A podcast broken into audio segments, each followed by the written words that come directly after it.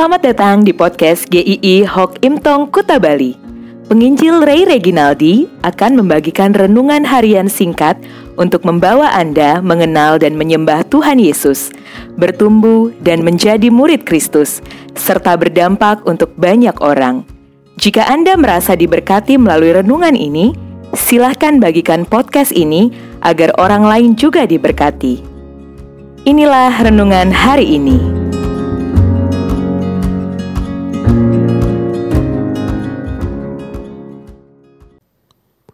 Hati yang tenang. Amsal 14 ayat 30. Hati yang tenang menyegarkan tubuh, tetapi iri hati membusukkan tulang. Saudara-saudara, pasti sebagian besar dari Anda sangat akrab dengan yang namanya Facebook, Instagram, dan lain-lain. Media sosial itu sudah menjadi bagian hidup banyak orang dalam kehidupan sehari-hari kita bisa banyak mengekspresikan diri dan menginspirasikan banyak orang juga melaluinya. Bukan hanya itu, seorang penulis Craig Groeschel mengatakan, "Kitalah bangsa pertama dalam sejarah dunia yang mampu melihat kehidupan pribadi orang lain secara real time." Kita tahu orang lain itu sedang makan di restoran mewah atau bukan. Kita bisa menyaksikan traveling mereka menjelajahi tempat-tempat indah di luar negeri. Bagaimana kita menyaksikan foto-foto keluarga yang tampaknya mencerminkan kebahagiaan dan masih banyak hal lainnya. Kalau ditanya, apa perasaan Anda ketika melihat postingan-postingan yang menyenangkan dari teman-teman Anda?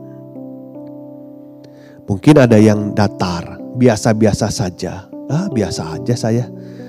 Ada juga yang bisa ikut senang. Wah, saya senang loh dia hidupnya jadi oke, okay, sukses. Saya bisa melihat dia bahagia. Tetapi tidak sedikit mungkin yang merasa iri hati. Kenapa sih kok dia bisa hidup seperti itu? Sedangkan hidup gue gini-gini aja. Ah, padahal cuma foto gitu doang. Tapi yang komen banyak banget yang suka fotonya. Postingan apa itu? Ah, dasar cari perhatian. Mungkin itu komen-komen yang meluncur entah dari mulut atau tersembunyi di dalam hati. Tetapi iri hati itu sesungguhnya membahayakan. Bahaya karena berarti kita tidak bisa mensyukuri berkat Tuhan dalam hidup kita. Bahaya juga karena sebenarnya kita punya hasrat mengingini apa yang dimiliki orang lain. Bahaya karena kita juga tidak bisa mensyukuri keberhasilan atau prestasi orang lain. Bahaya karena kita sedang menempatkan diri kita juga sebagai pusat dari semuanya. Sesungguhnya kita sebenarnya ingin semua pandangan tertuju pada kita. Penulis Amsal dengan tepat mengatakan dalam terjemahan bahasa Indonesia sehari-hari. Iri hati membusukkan tulang atau iri hati bagaikan penyakit yang mematikan. Iri hati seperti virus yang mematikan dan menghancurkan bagian-bagian yang penting dalam hidup seseorang. Craig Groeschel mendefinisikan iri hati sebagai membenci kebaikan Allah dalam hidup orang lain dan mengabaikan kebaikan Allah dalam hidup Anda sendiri. Faktanya, virus iri hati ini bisa menjangkit siapa saja. Karena awal kejatuhan manusia dalam dosa adalah mengingini apa yang bukan menjadi haknya, tidak puas dengan pemberian Allah. Saat jatuh dalam dosa, manusia diusir Tuhan, ditolak, maka manusia dalam hidup ini sibuk mencari penerimaan orang lain. Apa penangkal virus iri hati ini? Amsal 14 ayat 30 mengatakan, hati yang tenang menyegarkan tubuh. Ada terjemahan lain yang menuliskan, hati yang tenang adalah hidup bagi tubuh. Ini jel, ini jelas obat untuk menangkal virus iri hati. Hati yang tenang adalah hati yang tidak gelisah dengan situasi yang terjadi di sekitarnya. Hati yang tidak terganggu ketika melihat keberhasilan orang lain. hati yang bisa merasa bersyukur dengan apa yang diberikan Tuhan kepada dirinya. Bagaimana bisa seseorang memiliki hati seperti itu?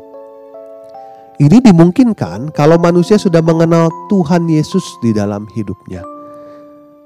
Karena di dalam Tuhan Yesus, kita mendapatkan penerimaan yang sejati. Ketika manusia sibuk mem mempoles dirinya untuk diterima orang lain, Justru Tuhan Yesus menerima manusia dalam keadaan yang paling buruk, keadaan yang paling menjijikan yaitu manusia hidup di dalam dosa. Tidak ada penerimaan yang seperti Tuhan Yesus lakukan. Saat seseorang sudah mengenal Tuhan Yesus, penerimaan sejati itu sudah didapatkan di dalam Tuhan Yesus. Bahkan ketika Anda bisa gagal pun hari ini, Tuhan Yesus tidak membuang Anda dia mengasihi Anda dan mau Anda kembali kepadanya. Rasul Paulus di dalam hidupnya di dalam Filipi 4 ayat 12 sampai 13 kita bisa melihat ketika dia mengatakan, "Aku tahu apa itu kekurangan, aku tahu apa itu kelimpahan. Dalam segala hal dan dalam segala perkara tidak ada sesuatu yang merupakan rahasia bagiku, baik dalam hal kenyang maupun dalam hal kelaparan." baik dalam hal kelimpahan maupun dalam hal kekurangan. Segala perkara dapat kutanggung di dalam Dia yang memberi kekuatan kepadaku. Hati yang tenang di dalam Tuhanlah yang membuat Anda bisa menjalani hidup dengan penuh sukacita. Tetapi iri hati akan menghabiskan hidup Anda dalam susah hati. Tuhan memberkati.